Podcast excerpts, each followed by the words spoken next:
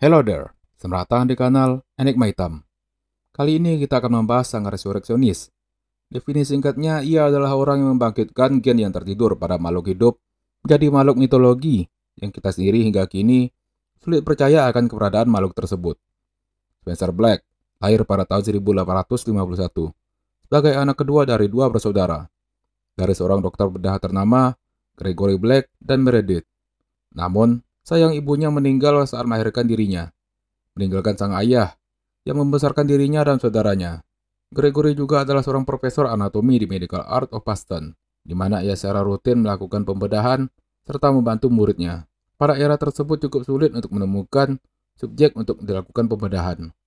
Setiap malam Dr. Gregory menghabiskan waktunya untuk menggali kuburan pada malam hari hanya ditemani cahaya rembulan.